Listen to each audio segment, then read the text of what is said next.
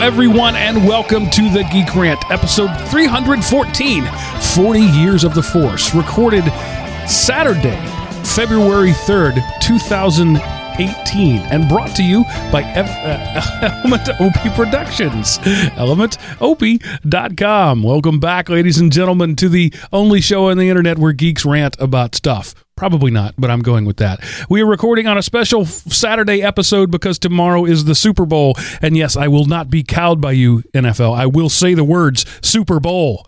And I dare you to come get me. Um, but because Miles has plans, and um, ordinarily I would, except this is the yawn bowl for me. Uh, I don't care anything about. I've watched less football this season than I have since I've been an adult. I just stopped caring about whiny rich men. I really did. Uh, but anyway, because Miles has a, a, party going on tomorrow, we're recording on Saturday, um, and that doesn't mean anything other than I just thought I'd tell you that if we're if we're off, that's what I'm going to blame it on. I didn't get that extra 24 hours of prep time. It's the wrong day. Yeah, everything's just different.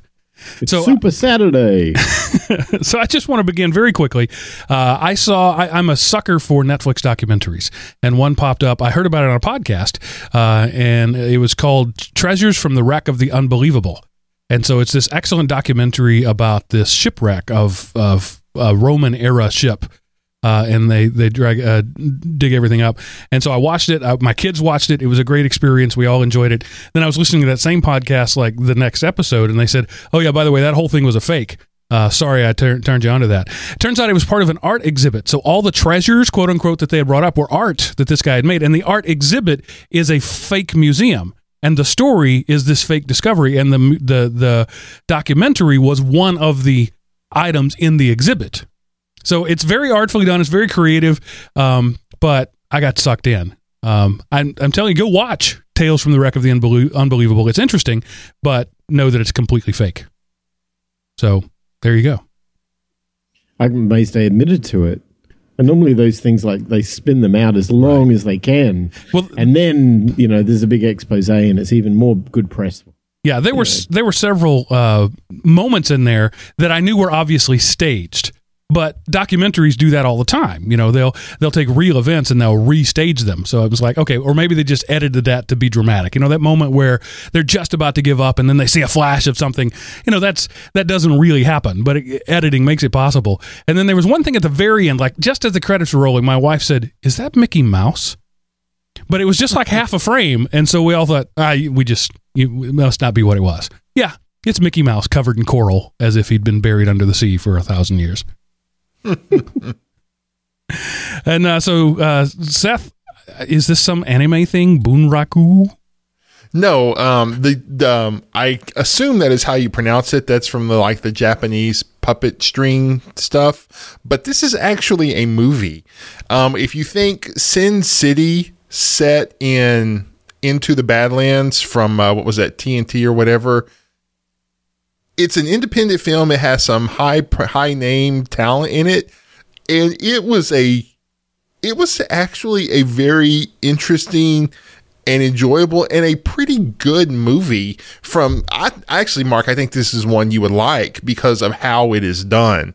It's almost like it looks a lot like Sin City, but shot in a linear fashion, and the story is cohesive, but it's the stylized, over the top colors and actors. And uh, anyway, it was just, it was, I started watching, I went, you know, I kind of like this, even though um, the uh, the opening animation makes you think it's going to be this really cheesy bad movie, but it's it's sort of like in the same way that opening animation in the last Superman film, how it was done in a very stylized way where you could think, oh my gosh, this is going to be a bad film. Um, and then, but the rest of the movie wasn't like that. That's just kind of how they told the story of Krypton, and this right. was the same kind of thing. And I, I think you would actually enjoy it. There is, uh, there is some blood and uh, violence in it, but it is, it's germane to the film. Think of it like a musical but instead of breaking out into song and dance, they break out into fighting. So it's a fightical instead of a musical. But it was it was but like I say, it was very enjoyable movie and I'm glad I watched it. I thought it was done pretty well. I'll like Bruce Lee on Broadway. yeah, I don't think you would I don't think you would see it on Broadway, but Interesting. Uh, and then Miles, you are you're you're making me jealous. You're traveling to see Cirque du Soleil. I love those guys. Yeah, we went and saw Kà in the MGM Grand Theater in Las Vegas. It was a almost a spur of the moment thing. You know, Vegas is only a five hour drive from Phoenix, and my uh, mother in law is staying with us from Australia. She actually goes back next week, so we thought, well, you know, one of those sort of things that she'd really enjoy. So yeah, we jumped in the car and went and saw it. The second time I've seen that show. I think I enjoyed it more the second time because I got a chance to really focus in on the detail. But it is an amazing experience. It really is. Um, what they do with that stage and the, the acrobatics and what looked to me like, you know, parkour meets, I don't know, just lethal stuff that, that was just happening all about you. Great experience. I recommend that show to anybody. Awesome. All right, and now so we're going to move on to the discussion part of the show. Forty years of the Force. This is our our geek culture first episode of the the month uh, uh, show, and so what I wanted to talk about is um, Star Wars, not necessarily the the latest movie, although we will talk about that in a spoiler free fashion, uh, but just the impact that Star Wars has had on culture, on not just American culture, global culture. It, it is a big thing. Even if you've never seen a single one of the Star Wars movies, you could probably sit down and piece together. You know, tell me some of the major plot points just because they're all over the place. You know, you you know who Luke's dad is even if you don't know anything else about it. So I just thought it'd be interesting to just dive into that geek culture uh, a little bit. And so uh, this will be interesting because Miles is one of those guys who, am I right? You have never seen any of them? I saw the first one, but okay. it was in 1970 something. So you've seen episode four only, none of the others. I think it was just Star Wars when I yeah, saw it. I don't. Yeah. yeah. Well, that's the, the. It wasn't. It was the Star Wars, the Episode Four, A New Hope, was added later. So the original one is was just called Star Wars. So you may be absolutely right. When you saw it, it might have just been Star Wars. Um, well, yeah, but you know, it starts off Episode Four, A New Hope. That's like that's the title that starts. Not, not in the original run. That that was added later. Really? Yeah. Huh. Okay. Like like within like it it did its like X months run, and then they did the extended run. They added that later. Huh, okay. It was just Star Wars. Um, but yeah, all in my I I always remember the episode four, but apparently, according to people on the internet who specialize in this sort of minutia, that was there are film reels that were seen that did not include that. Yeah, I never wow. saw that. I only saw Star Wars. So I thought I would just break it loosely into uh, a few different sections. The first three the ones that we all grew up with. Uh, episode four started. So Lucas wrote this big space opera and then took the best parts of the story and decided to make movies out of those. Episode four, New Hope. Uh, episode five, The Empire Strikes Back. Strikes Back, and episode six, Return of the Jedi. So A New Hope was um, groundbreaking uh, visual effects. Uh, you know, uh, a movie literally like none other. It had never been done before. While at the same time, it played with old tropes that hadn't been around uh, forever. Um, and then The Empire Strikes Back, which most people, including myself, uh, think is the pinnacle of the series. It's it's really where it hit its stride. It's it's the most drama. It's the the best uh, visuals. Uh, and then Return of the Jedi, also known as Let's Make Toys, Teddy Bears, and Make Money, um, came out. So let's just talk about those three in themselves. Uh, I, again, I've already told you my impression. Uh, Empire Strikes Back, um, and I, have I've talked about it before on the show. Uh, I, I rewatch it pretty regularly, um, and just in terms of of lighting and art direction, and you know, getting the best uh, performance out of these previously unknown actors. Right, so they've been through the process before. They're a little seasoned now. Their performances are all stepped up a notch. The direction, uh, uh, Lawrence Kasdan really stepped up. Um, and took over from Lucas there. And I just think it's the best of them. But of course, you couldn't get to five without having gone through four. You know, you need to see Luke bullseyeing a womp rat before you could get there. Um, but they, you know, they changed the world. They they introduced an entire generation, our generation, to the space movie. And you know, uh, Kenner Toys literally would not be around today were it not for that movie. It saved that that company. Um, other things, other franchises that now exist probably wouldn't exist. Launched the the careers of, of Harrison Ford and and uh, um, Well, really, he's kind of the only one that super benefited from that series, huh? Uh, but Well, no, Mark Mark Hamill did tons of work. He just never had another big breakthrough role. But he was in tons of movies in the really all the way up into the nineties. A lot of cheap science fiction movies, actually. Um, lots so- of voiceover work. He's best known Yes. now for for the voice of the Joker. Any Right. animated version of the Joker you've ever seen, that was Mark Hamill's voice. He did it very well, that's for sure. So, Seth, what are your impressions of just the first three overall? Well, I mean, I remember getting the uh, Hoth play set for Christmas. Oh my gosh! And I had I got tons of action figures that was so I like had um I had like and I don't remember what year it was. It must have been like right about the time the Empire Strikes Back came out. But I had a like a Star Wars Christmas, and I I tw- I I didn't tear it up. I wore it out playing with it and playing with those action figures so much. Um, but you know, I I loved Star Wars. Um, I didn't like The Empire Strikes Back because you know I like the good guys to win, but um, and I just I don't have the same appreciation uh, as movies on a technical level that you do. But um, I and you know, and one thing we haven't talked about yet is how really the whole surround sound and the um, audio aspects of the theaters because you know um, George Lucas went in to watch it and he was like, "It looks great, but it sounds like crap." And so then they developed what you know THX, and of course, and even that's been surpassed. But the whole emphasis on the audio as well as the visual came out as a result of we made this great looking movie, but it sounds like you know you're hearing it with a on a can through a string, and so really you can credit Star Wars with the movie going experience today. You know the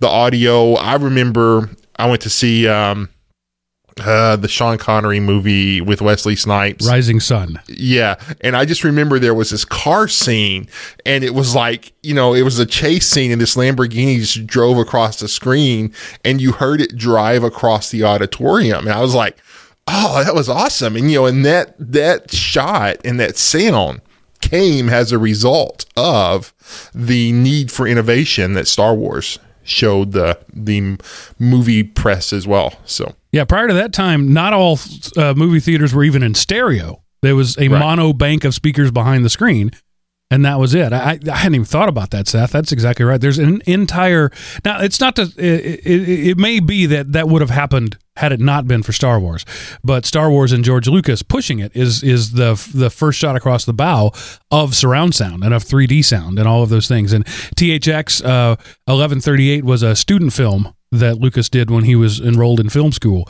And so when the, he when he had his team create the sound system, they called it THX Sound. Um, it, it's, it's literally named after uh, a student film uh, that George Lucas did. Uh, yeah, what a great what a great point there. He's always pushing the the envelope, and he he was really pushing the envelope in digital stuff, and that brings us to you know the second three, where every second of every piece of film had some digital element in it in a time when we weren't quite ready for that uh, technologically. Uh, that's true today in, in in most movies. But it's blended to the point that where you can't notice it. it in in episode one, The Phantom Menace, every time you saw something digital, at least in my case, I went, "Oh, that's digital," and there was never a moment where I didn't say, "Oh, that blended into the universe nicely." No, it was just too much, too fast. And I think that's one of the reasons that those movies were so poorly received. Um, yeah, Jar Jar Binks was an annoying character, but there were annoying characters all throughout. Um, you know, I don't even want to get started on the Porgs and the new ones. Um, but uh, the I think the reason, uh, you know, the ham-fisted acting, the bad dialogue, those are all part of the Star Wars genre. I mean, dialogue is bad throughout all the movies. Uh, but these were so poorly received. A because the entire generation of people loved the first ones, and second, they just didn't look right. And I think that's why people re- revolted against them so much. Wasn't there like a massive gap between Return of the Jedi and The Phantom Menace in time? I seem to remember it was like 10 years or something between movies. Yeah, well, it was more than that. It was uh, almost 20 years uh, between. Well, Return of the Jedi was like 85, 86. Uh, and The Phantom Menace, I think, was 94. So 12 years, uh, um, I mean, 18 years. Math is hard. Um, uh, what is that? That's only nine, eight years um, between them. But in the storyline, it jumps back 20 years. So it's both. Yeah, It's it's forward in time. It took a long time to go back 20 years. And I think what happened, honestly, I said at the beginning, Lucas took the best parts of his story. When he started making the the first three parts of the story, we all realized, yeah, you really did take the best parts of the story. We've seen the best parts already. Well, it's also one of those things. You know, you you think about a uh, a band who gets a recording contract.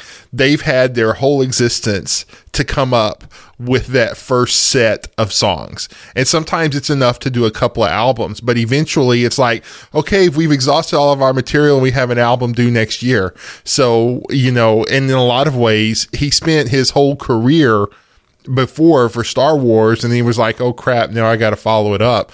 But you know, one of the best things about the second 3, well, of course the best thing is Weird Al's song. Um just he man, it was awesome. Uh his song about um my my this little Anakin guy, maybe Vader someday later. I love, you know, that's one of my favorite songs. But I read this article on the internet, and I, I can't find it anymore, where it talked about Jar Jar Binks was guilty of war crimes and he needed to be prosecuted as a wartime criminal because uh, he cre- he suggested the act that caused the rebellion to break out, and therefore, and you know, this was a, like kind of along the same times of, and it, it was a veiled thing attack at George Bush uh, saying he should be charged for war crimes for the Iraqi war, and but it was just Jar Jar Binks was a war criminal and needed to be prosecuted as such was really one of the greatest things I had ever read, and it made Jar Jar. Uh, it made me accept Jar Jar as a beloved Star Wars character to think of him being tried and committed and executed of war crimes. Yeah, it's a great fan theory that that Jar Jar is actually like the most evil Sith Lord of all of them. And that you know he's the one that creates all the stuff. He's the one that kicks off the war with the Gungans. He it's it's all him. And Lucas plays it off as him being bumbling. But it, this fan theory is like, what if he's not bumbling? What if he's planning all of this? Uh, it's a great. I'm sure you could find a YouTube video on it. Uh, to correct my numbers, uh, Return of the Jedi came out in 83, Phantom Menace in 99. So a 16 year gap uh, between the two. Uh, definitely long enough for all of us to grow up and become pseudo adults. You know, I was in my, I was the, the, you know, beginning my adult life while I had the opportunity to relive some of my childhood and, and it just kind of didn't work. But just imagine the technological advancement between 1983 and 1999. I mean, that's like the first IBM PC versus, you know, the, the first iMac. It's a totally amazing thing. You can imagine what you could do in Hollywood with that technology. Well, and Lucas tried, uh, and it just it just didn't work as well as he'd hoped it would. And then then when they came out with the the revamped the special edition versions of it, where they took this old footage of I I remember groaning audibly as I watched Han Solo step over the tail of Jabba the Hutt uh, on his way to the Millennium Falcon, and how just terrible that bit of film looked. And thinking, Lucas, just stop, just stop. You need to you need to stop killing my childhood. And George Lucas never stopped killing our childhood. Every time he made an ed- addition uh, or a change, it was almost always for the worse. You know, when when he came out with the re re re release of him, and and there's like 30 seconds of Darth Vader saying no no no before he throws the Emperor down the the tube, and it just it didn't add to the story. It didn't make anything better. It didn't sound like James Earl Jones, and there was no reason to have done it other than to just make me hate my childhood. I, I honestly can't understand why uh, Lucas wouldn't stop monkeying with his own creation. At some point, it's not his creation; it's our creation. Right? When you get so big, like Harry Potter doesn't belong to J.K. Rowling anymore. It belongs to all of us, and she has to bend to our will. You know, and and Lucas, uh, I just could never accept that reality. I would not disagree with you. Um, no, I remember, and I mean, you know, think about it. Movies that the last movie had came out over 10 years before, and they're releasing them on like I, it might have been the 10th anniversary of that. I remember they re-released them all in the theaters, and like they won the box office because you're re-releasing films that were made a generation ago, and they're better than anything coming out at the time. And you know, to take advantage of the new, um, you, uh, they digitized the footage that they could with the better uh, sound, and you know, and people were they kind of started the marathons. You know, they were doing one, two, and three back to back, and all of that kind of stuff. Yeah, it was the 20th anniversary. It was 1997, May 25th, 1997. The original release date of the first one was May 25th, 1977. And I remember standing in line uh, for a couple of hours. It wasn't an all day thing, but I stood in line to get my tickets. Uh, it was before we could buy tickets online um, for the the re release of Star Wars because you know I, I wanted to relive that part of my childhood. I wanted to see it on the big screen. I'd seen it on TV, you know, and, I owned the videotapes uh, and that sort of stuff. But I wanted to see it on the big screen again in a way that had never been presented before. Because even like you said earlier, the big screens back in the day couldn't compare to the giant stadium seating uh, venues that we have today. Um, and I felt robbed. I felt like Lucas was was torturing my childhood by not giving me the thing that I paid to see. I paid to see the thing I loved, and he gave me the thing I loved, but changed a little. Uh, if you love that one, you'll hate this one.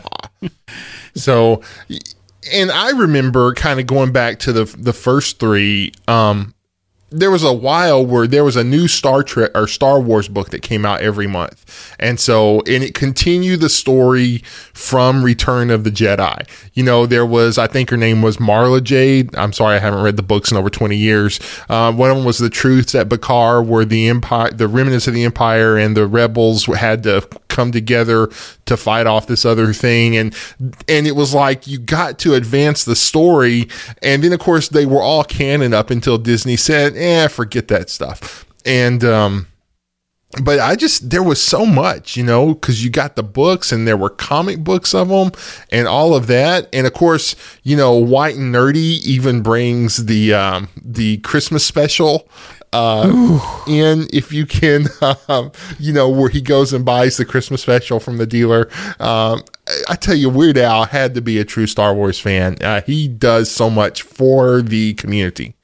Yeah, that's something we haven't talked about much, but during this whole 25 years plus, I mean, for it's still today. So for the 40 years that Star Wars has been around, there's been about a book a month coming out in this Star Wars Right. universe. You know, different authors, uh, some authorized, some unauthorized, some fan fiction, some, uh, you know, but that that whole culture has just been living on, and I haven't been a part of it at all. I haven't read any of the Star Wars books. I have the Star Wars pop up book um, from the movie uh, when, from when I was five years old. Uh, but that's the only Star Wars book I've ever purchased or read. Um, but yeah, that, there's this whole thing where these characters are being developed. These um, this whole uh, plot lines that have been were alluded to in the movies have been fully developed. We we learn a little bit about what the Kessel Run is and what it means to make it in 12 parsecs. Uh, you know that sort of thing. Um, and that's all sort of just been under the under the current uh, undercurrent under the waves uh, of the the cinematic world until you know the episode one two and three had run their course and now there was nothing. There was nothing on the screen for star wars fans for again another a period of time. And those book uh, things started to step in there. And the Clone Wars uh, first came to the big screen for a very short while, but then really picked up on television and on Netflix. Uh, the Clone Wars series um, uh, sort of picked up that mantle, and we learn about these lesser known Star Wars characters, and it still has a huge cult following today.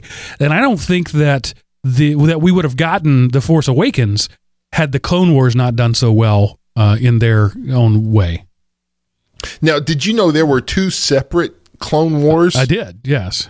Yeah, the the and there's this neat fan theory on the internet that one of them was like um, true history, and the other one was propaganda put out by the Old Republic. Like the original one that was like the six episode miniseries or whatever was like kind of historical, and the one that was with the really good animation and all that was this. Um, you know, it was propaganda put out by the Republic to justify the militarization of the empire. Uh, and it was, it was, I mean, it's a compelling story, but one of the things, um, oh man, I forgot what it was. Say something else, Mark or Miles. Miles, we haven't heard much from you. What do you think about all of this? Um, I've always Well, look, I mean, I only ever saw the first movie, and that was in the 70s. And ever since then, it just seems to have been a, a battle between Star Wars fans and Star Trek fans. And, and I got to the point where anytime somebody put the word star in something, I just immediately recoiled. So, so that was kind of where I was at. And it's probably a pity because there's probably something that I missed. I think of somebody who didn't follow this all the way through the early movies and then through into the, the rest of it, it's a huge bar to get over to try to re-immerse yourself into a into something which is owned effectively, as you rightly said, by the fans. I, I even think, you know, I was listening to what you were saying then, and I thought, you know, if I went back and I watched all these movies back from the start, I still don't think I'd get it because I think you have had to have been on that train ride with all the other fans during the time to really appreciate it. And the details that would would have been obvious wouldn't be obvious to me at this point. So I have to sit back as a spectator and admire the passion that's behind it because I think it's great. Yeah, there is there's something about people who are of our age, mid 40s, who understood the zeitgeist that Star Wars broke through. Uh, and, you know, we were at that young age where it captured our imaginations. And then we're also of the same age where the internet got popular and fan films became accessible to everybody.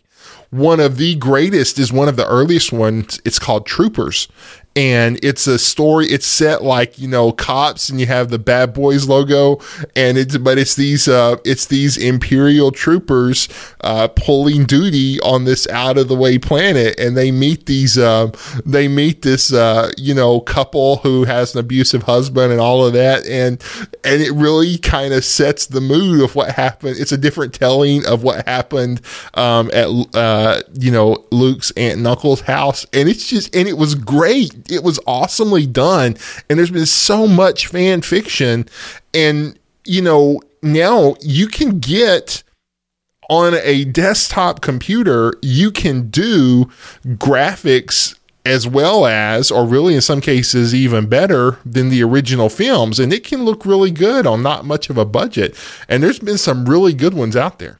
Yeah, and I think maybe that's part of why, uh, you know, for me, the Star Wars was one of the really first democratic um, things that I could do. The the toys that Kenner produced were small and they were cheap.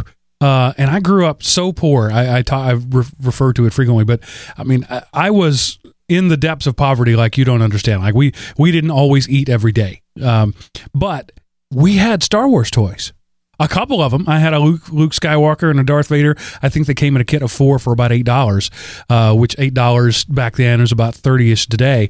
But they were cheap enough that even the dirt poor kid had Star Wars figures.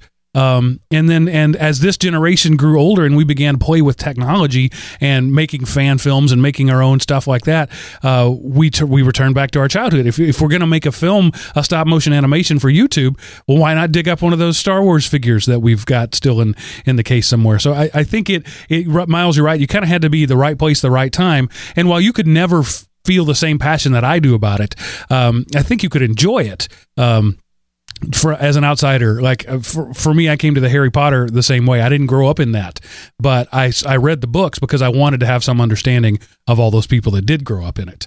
Um, but i mean lucasfilm uh, in uh, I, don't remember the date 2012 uh, 2016 somewhere around there. I could google it but i'm talking. Um, uh, sold the the Disney franchise or sold the the Lucasfilm franchise to Disney for four billion dollars. Think about that for just a moment. George Lucas is a billionaire because of this uh, string of movies with bad acting and poor dialogue.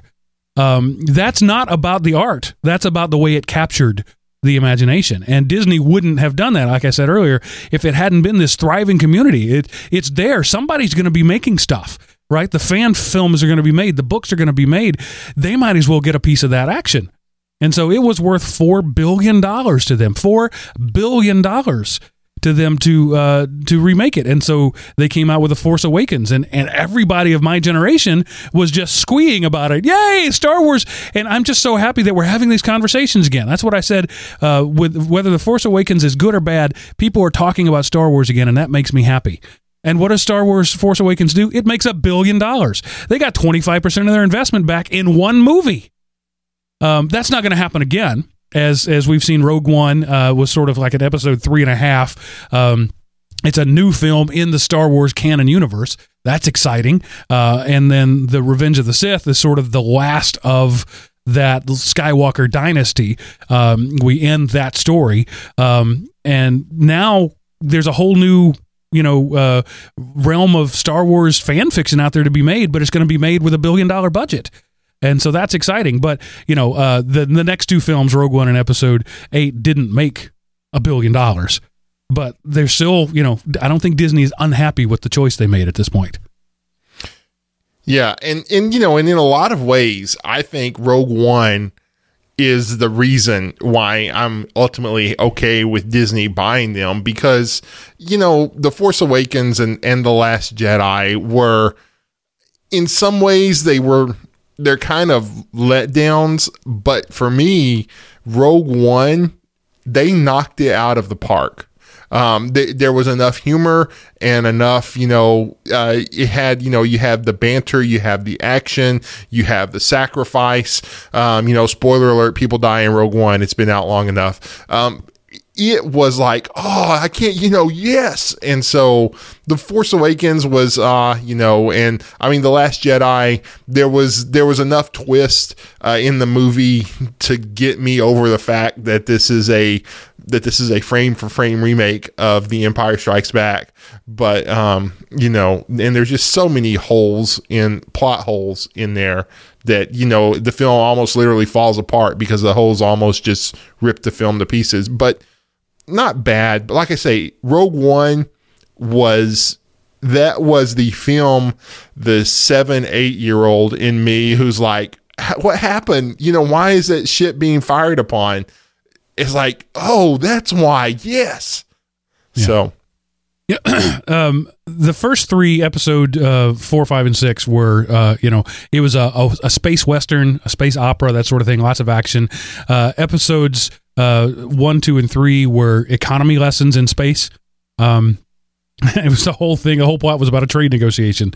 Um, and then the Force Awakens was just kind of um, it was a handoff. I've got your childhood. I'm going to take it de- delicate. Like when, like when a new parent hands their baby to somebody else for the first time, you want to make sure they get the head just right. You want to make sure they they hold it. And that's what the the uh, Force Awakens was. It was the new guy saying, "I'm going to hold your baby and I'm going to hold it just right and I'm going to take care of it." uh, it wasn't anything daring, or it wasn't anything exciting, but it, it, just it gave us the the us in that generation that uh, sense of confidence. Okay, I can leave my baby with this guy. He knows what he's doing. And then Rogue One was just exploring, plumbing the depths, and I and I think there's just billions and billions to be made there. It, uh, Disney could release another 50 movies like Rogue One. None of them will be huge, but they'll make money on every one of them and I'll go pay for I'll pay to see every one of them. Uh, and there's a whole bunch of people like me that'll do that. That you just kind of I'm like a dog in that respect. No matter how hard you kick me, I'm going to come back the next time um, because it's this is part of my uh, my world. Uh, do, do you think there's a risk that they would ever dilute the value of this franchise by creating a really, really, really bad Star Wars movie that people just freak out about. If the Star Wars Christmas special couldn't do it, um, I don't think it can be done. That was such a terrible piece of trash, and and I own it. Uh, it's become a collector's edition. So uh, one really bad movie, no. Um, three really bad movies in a row, then yeah, the fickle fans are going to say, you know, what have you done? I, I, trusted you with my son, and you turned him into a Sith. I, I don't think so, Mark. I and has counterpoint. I give you episodes one, two, and three. okay. Star Wars survived episodes one, two, and three, and uh, so it, it could survive a stinker by Disney. You're right. You're right. Because because I'm, no matter how much I yell about it, I'm also going to pay fifty dollars to take my wife to see it in IMAX. Um, so yeah, you're right. Uh, that they until we start to die, because uh, my children aren't as hooked on it as I am. They enjoy it, and they know Daddy enjoys it. Um, but there's they're going to have to uh, find a way to capture the next generation uh, if they want to continue this saga. But how many stories live for five decades? How many franchises of any kind make it that long? Uh, so if it fails to today and falls apart and there's never another good Star Wars movie made, it, it was a pretty good run. There are a few Yeah. examples of that historically. I mean, things like Tolkien is probably the one that comes to mind that has lasted, you know, decades Right. and decades uh, beyond him. Um, but yeah, it, and Doctor Who is another example of something that started in the 60s and still thrives today. And Star Trek, there are a handful of them, but just a handful. Yeah, and Star Trek. Yeah, but you're right. It's a it's a handful, and any any corporation that can get their hands on one of those is is running all the way to the bank in glee. So yeah, this is uh, this is a phenomenon. I mean, to to jump track for just a second, CBS is so confident in Star Trek uh, fans that they've made that the reason that you'll purchase CBS All Access, and it's working. People are buying CBS All Access just so they can watch Star Trek Discovery. Um, you know, when when you when you find that kind of loyalty um, in a in a fan base, you really have to do a lot to to abuse it. Uh, and and so far, Disney hasn't made any big missteps. took my kids to Disney a few years ago. Um, that was before this big deal, but Disney and, and Lucasfilm had already been working together. They have a whole Star Trek, uh, Star Wars, excuse me, section of the park, and they're expanding that now. Um, and Vader is still there. That's the amazing thing. All these years later, you know, uh, uh, Em- Emperor, uh, the, uh, and Snoke, and um, uh, names are just running out of my head. Uh, you know, emo Vader. None of these guys have have uh, matched the the loyalty and the fierceness of Darth Vader. Darth Vader was the ultimate badass, and I don't know that anybody's ever going to be as good as he was.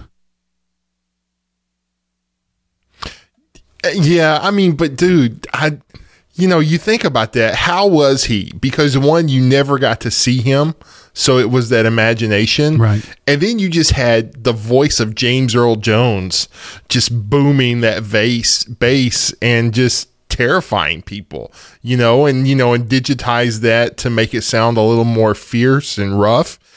Uh, Who is going to do that? Because you know, so I I don't know. Yeah, uh, emo Ren. Yeah, he's not that. He's not that terrifying. So You know, the the most terrifying two minutes of Darth Vader's entire career is at the end of Rogue One. yes. when the emperor sends his dog in to collect those plans and he fails because vader's entire life is about failure but at, at that point i mean my daughter went oh my god that, that he was really that bad wasn't he and you know it, it- we all just sort of had that sense from again from the the the books and the the other culture like that he was never really that tough on screen um, but that moment there, that was when Vader has his moments. And I think for me, that was one of the things that made Rogue One so great.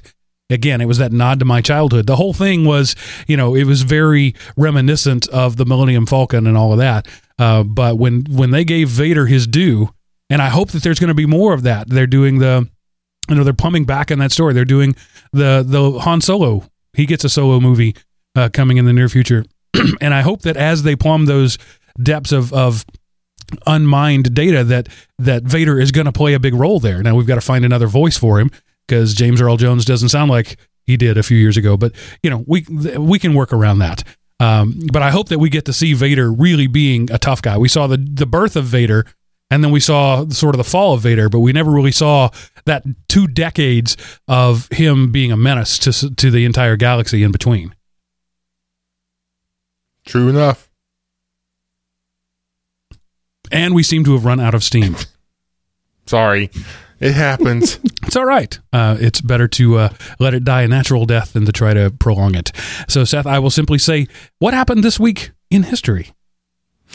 All right, Mark. Well, on February the 1st, 1982, the 286 processor is introduced.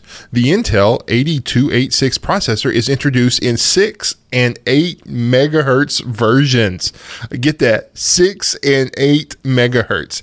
It was employed for the IBM PC and introduced in 1984, and then widely used in most of the PC compatible computers until the early 1990s. The 286, as it was most commonly called, paved the way for the PC and later on Mac caved in as well as we know it today. However, it was not without its problems, and Bill Gates famously referred to 286 as a brain dead chip since it was clear that the new Microsoft Windows environment would not be able to run multiple MS DOS applications with the 286. It was also arguably responsible for the split between Microsoft and IBM, since IBM insisted that OS2, originally a joint venture between IBM and Microsoft, would run on a 286. And Mark, that happened this week in history. And now back to you. Yeah, so that that uh, if you're not a supercomputer nerd, uh, you don't understand the computer naming infrastructure. So first was the 8088 chips, and then they were superseded by the 8086 chips. That doesn't seem to make much sense. You stepped down and you got faster, but you did. And then it was the 80286 and the 80386, and at that point we stopped calling them 80 somethings. They were just 386, 486, 586. And then Intel was so good at branding the 586 as the Pentium, every chip thereafter has been the Pentium from then on. We're on the what 14th generation Pentium, so it would really be like the 1786 or something like that. But we don't use that uh, nomenclature anymore. Um, but it's funny that uh, IBM was really pushing this one hard, and Windows and Microsoft wanted to be IBM, but the chip just didn't have the the infrastructure needed. It didn't last long. The 386 supplanted it pretty quickly.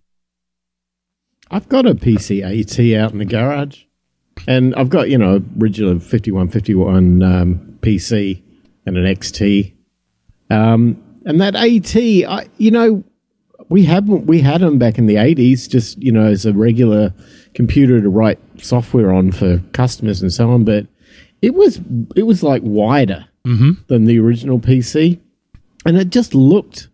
I don't know. It didn't look badass enough for me. I mean, it was just IBM and wider. And now, funny thing is, I was looking at that thing the other day, going, "Man, I think I might gut that computer, put in a modern motherboard, and runs Linux on it." Just as a sort of a you know testimonial back to the day. But even doing that, it's not badass looking enough. so I'll just leave it as, in its vintage original form. But yeah, that 286 was a bit of a meh. I mean, the the 8088 or 8086 chipset was pretty good, and you know all the software wrote, ran on it and was you know had to run to the clock speed of the chips.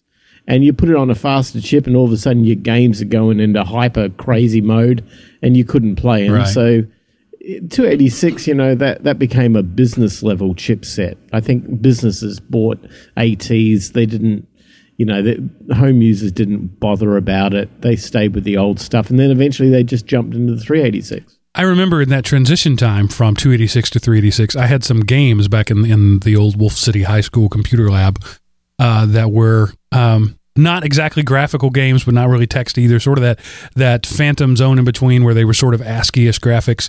And uh, when we made that switch from the 286 to the 386, those games just didn't work anymore. It was too fast. And I discovered uh, a program. I don't know how. There, you know, maybe it was a bulletin board. You know, there was, certainly was no internet back then. Uh, but later, when I wanted to run those old programs on modern stuff, 386 and 46, I discovered a program called Moslo, M O S L O, Moslo.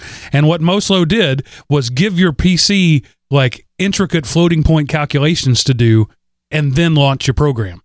So it would slow your PC down to the point where you could play those old games because yeah, there was no clock back then.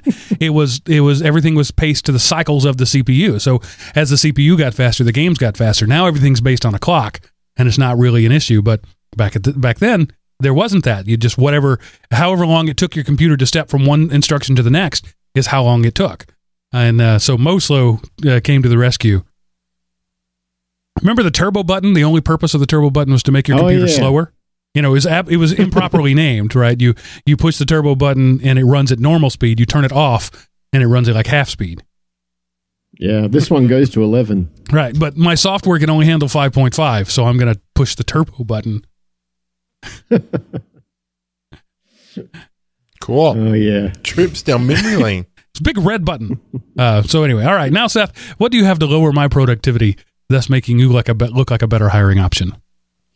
All right. Well, Mark, have you ever wondered what it would be like to have a nightlight inside your commode so that you could see where you were aiming. Well, if you've ever, if you've never wondered that question, I wonder why not. So you can go to getglowbowl.io and you can purchase a nightlight for your commode on the inside that has a sensor on the outside so it's motion activated and it even has an air freshener. I mean, this way it's easy to clean, it helps you sleep better at night. Kids will love it. They'll be begging you to potty train them so they can go to the bathroom. It fits every toilet and it works out of the box. Get glowbowl.io. You can even go slash offer dash 01 for all of your nighttime relieving needs. Um, Mark, do you need your bowl to glow? If so, then this offers for you. Well, you know, sometimes you don't want to turn on the light, you know, and the wife gets mad when there's a misfire. So I can see there's a market for this. Uh, I actually have seen this before. I think it was on Shark Tank. Um, uh, yes, Yeah. it was. uh, and then there was another one that projects images down. So, like, you could project an image of your boss and then pee on your boss. That would be I think it's a great practical joke. Oh, I'd love So- to play this one with my wife. She wouldn't even any idea, and then, oh yeah, I'm all in. But yeah, I mean, you know, it has the benefits because it's a softer, not as bright light as your regular bathroom light. So if you just have to make a quick trip to the bathroom, you don't ruin your kind of night effect by that bright light. Just stumble down the hallway, um, walk in the bathroom, this glow, and you're going to look down. So that way, you know, how many videos have you seen where there's a snake waiting in your toilet bowl to bite you when you sit down? Well, when the light comes on, you're automatically going to look down and see. So this is a practical Sorry, I can't quit. All right, and on that note, this is the part of the show where I tell you how you can contact us and let us know what you think about Seth's glowing toilet bowl or Star Trek or Star Wars or anything else that we've talked about. Uh, you can go to elementop.com, click the contact us button at the top of the page, uh, fill out the world's hardest captcha, uh, fill out the form there, and then that uh, sends an email that gets priority in my inbox. We appreciate. I've had lots of feedback recently of people just saying, "Yay, we're glad you're back," and that's awesome. Uh, and then other people are uh, like canceling their um, eBay uh, or, or PayPal payments and canceling their Patreon payments. So there's been mixed reaction. to the fact that we're back, but hey, uh, any feedback is good feedback, so we appreciate it. Um, I, I'm happy to hear uh, read your email that says we're glad you're back, but I'd also like to see uh, you know uh, some suggestions, some ideas, some uh, uh, guests that you might want to have on the show. So we appreciate anything you have to say. Go to elementop.com, click the contact us button, or you can dial five five nine IMOP and leave us a voicemail on your Google Voice box, uh, on excuse me, on our Google Voice uh, email, and uh, we'll probably play it uh, on the show because we haven't had one of those in a while. so. I'm sorry, I, I'm really having a hard time tonight. Um, so I we uh, love to hear what you have to say, and uh, now it's time to just say thanks everybody for hanging out with us. We appreciate we we do appreciate you. I mean that seems like a silly thing to say, but it's true. Um, we don't get a lot uh, out of doing the show other than the thanks and the appreciation, right? There's not a whole lot of money coming in. There's not, uh, nobody's going to uh, recognize me walking down the street and, you know, and, and offer to, to, um, you know, do whatever famous people do. Uh, what we get out of it is your appreciation. So we do appreciate it when you uh, when you let us know what you think. Uh, and now, uh, Miles, Siles, Siles Meth, Miles, Seth, any uh, any final words of wisdom uh, for tonight? Go Super Bowl ish, maybe. I, you know what? I will add one thing in. Um, we had a, I cannot remember his name. We had a gentleman in December, I think it was, uh, who put a suggestion in because I was whining that my tablet battery was dying and I needed a new tablet, and made a suggestion to get an i a, a Lenovo tablet. Well, I took him up on that. I bought one. And I've got to tell you, six weeks later, I love that thing. So, whoever you were, I can't remember your name. Big props. Thank you for that. Good suggestion. So, see, listener feedback works. It does. and in a future show, we're going to be talking about um, our gadget reviews, the things we got uh, for Christmas, the things that we've been looking at recently. So I look forward to hearing about that Lenovo tablet then. Uh, Cool. for now, I'll remind you, Patreon, P-A-T-R-E-O-N dot com slash elementop is a place that you can go and uh, you can uh, pay for play. Right? Um, you subscribe there, X amount of money per show. Every time I put out a show, you give me that much money. It's it's the simplest, most pure form of of financing this show. Uh, there's, you know, I've had the PayPal thing for a while. That's, you know, X dollars a month, no matter what. Uh, but then uh, there's no pressure on me to put out a show. You're paying me no matter what. Uh, but this I really like. I don't get paid unless I produce content.